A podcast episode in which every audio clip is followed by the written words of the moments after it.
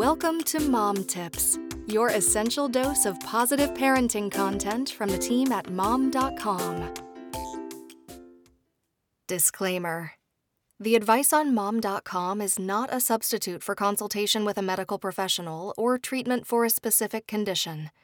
You should not use this information to diagnose or treat a health problem without consulting a qualified professional.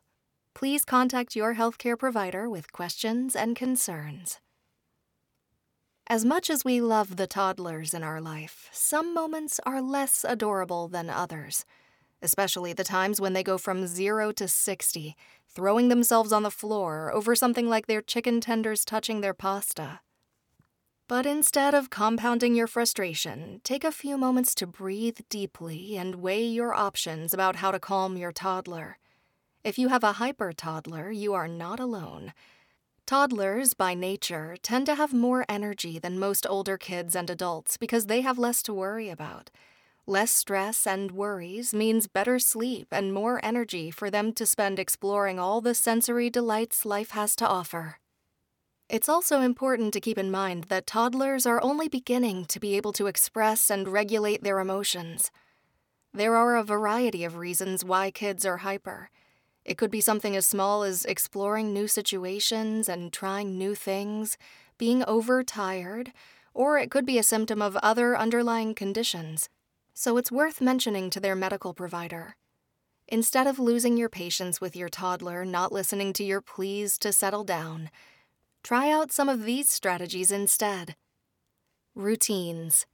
Making a routine part of the activity they're preparing for will set the expectation for what comes next. If they know part of the routine to get ready for school involves putting their toys away and getting their backpack ready to go, it allows them to focus on the task at hand. Music and mindfulness. Putting on calming music that supports your child's relaxation or even something familiar that they enjoy can help calm them down or redirect their energy. Talking about how they're feeling. Sometimes the wild, intense energy is because your little one is frustrated and is unable to communicate their feelings. When you're talking to your kids, remember to be calm, kneel down to the child's level, and lower your voice. Even though you might be frustrated about how they are expressing themselves, you can communicate with them clearly and calmly. At the end of the day, it will help everyone better understand what's going on. Tune in tomorrow for more mom tips.